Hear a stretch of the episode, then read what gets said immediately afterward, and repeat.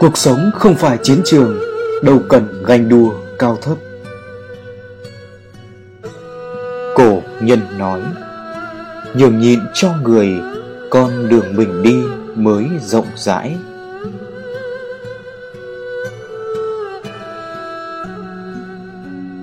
Vào thời nhà Thanh, Những năm Khang Hy tại vị, Có một đại học sĩ tên là Trương Anh. Ông là người thông kim bác cổ, Hiểu biết đông tây, Thấu đáo đạo sự thế. Một hôm, Người ở quê nhà Gửi thư cho Trương Anh. Trong thư kể rằng, Nhà hàng xóm đang đòi lấn sang ba thước đất Để làm tường. Việc vẫn chưa xong. Đôi bên vì thế mà tranh cãi lâu ngày. Người nhà muốn ông sử dụng quyền lực của mình Để chiếm lấy phần thắng trong vụ kiện này. Trương Anh bỗng phá lên cười, Thản nhiên lấy bút viết một phong thư Gửi cho người nhà. Trong thư Ông chỉ đề mấy câu thơ sau. Viết thư ngàn dặm bởi tường cao, Nhường ba thước đất hại gì sao? Vạn lý trường thành nay còn đó, Thủy Hoàng năm ấy giờ nơi nào Người nhà tiếp được thư, Hiểu được ngầm ý của ông nhắn nhủ, Bèn chủ động nhường cho hàng xóm ba thước đất. Chẳng ngờ, hàng xóm thấy vậy, Tự thấy xấu hổ cũng nhường lại ba thước đất của mình.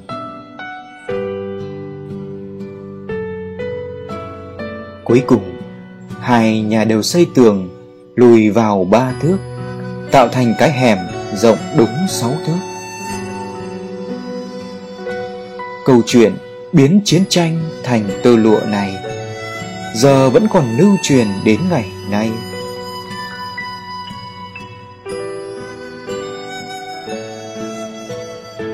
Cuộc sống không phải chiến trường, Đâu cần phải ganh cao thấp Người sống trên đời chỉ mấy chục năm Mài mê tranh giành, Tuổi đời mòn mỏi, Rốt cuộc để làm gì đây? Tâm can rộng mở, Tấm lòng khoáng đạt, Thì phúc phận tràn đầy. Giữa người với người thấu hiểu một chút, thì tình cảm đong đầy, vui vầy như thuở ban đầu. Giữa tâm với tâm, bao dung một chút, thì phân tranh chẳng phải sẽ ít đi sao?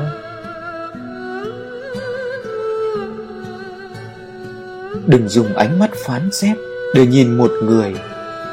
Đừng dùng cái miệng thị phi để nhận định một người. Đừng dùng cái tâm nghi kỵ để phán đoán đúng sai. Đừng quá truy cầu người khác phải có cùng quan điểm giống mình. Cũng đừng bắt buộc người khác phải hoàn toàn hiểu mình. Xem nhẹ mình một chút đề cao người khác một chút Thì tâm mới vui vẻ, Khoái hoạt. Người tư tâm càng nhiều, Thì khoái hoạt còn được bao nhiêu? Người nhường nhìn không phải là người thua cuộc, Cũng không phải là người nhu nhược, hèn yếu, Mà là người hiểu được tôn trọng, Biết tiến, biết lui. Người biết nhượng bộ là người đáng quý biết buông bỏ ý kiến lợi ích cá nhân mà mở đường cho người khác. Buông bỏ được không phải là thua, mà là thắng được lòng người.